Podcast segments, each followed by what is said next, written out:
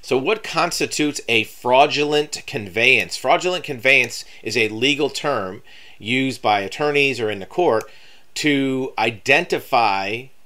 payments or transfers or hidden assets that were sent away from somebody who's trying to hide assets. Now, remember, we're not attorneys, we're not giving you legal advice, but we're telling you what we've seen in working on cases in the past so you can apply that maybe to your case or get with a qualified attorney to get proper legal advice. But that being said, a fraudulent conveyance is when a party who is a debtor who owes money or is about to owe money in a lawsuit takes some asset, whether they're cash, real estate, vehicles, corporate assets, intellectual property, UCCs, any type of asset, and transfers them out of their name, out of their vesting or titling, for the purpose of keeping it or shielding it from a creditor. For example,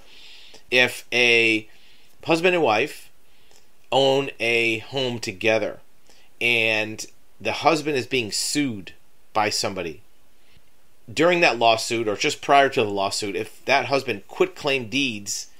their property to the wife, then that could be construed as a fraudulent conveyance. Look, you put this property in somebody else's name to try to shield it or avoid it from being an asset. Let's suppose somebody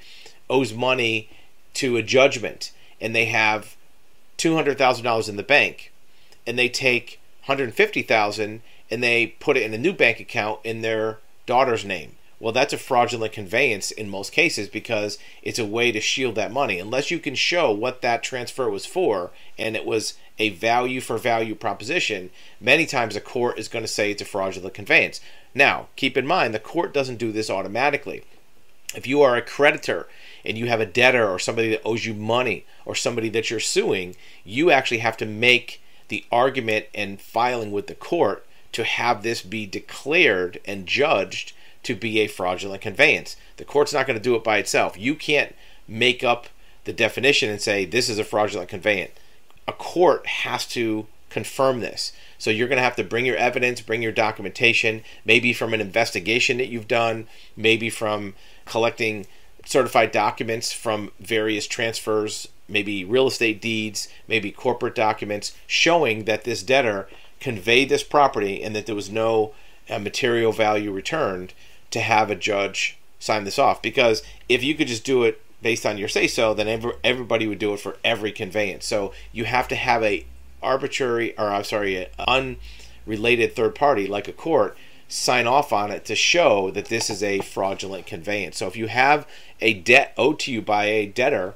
and you have a judgment or an amount owed make sure that if you see assets being transferred away vehicles real estate money in the bank that you catch it early and have it be declared a fraudulent conveyance so that you don't have all of the assets you can claim be put in other people's names. And if the court signs off on it, now you can go and collect those assets from the third party. You can't do it just on your say so because you see money going away. You have to have a court sign off on it. Many times, the legal theory that an attorney will use, and most of the investigations we do are for attorneys, is to call that what's called a constructive trust, where even though they didn't formally set up a trust to put money in somebody else's name, that the other person, in effect,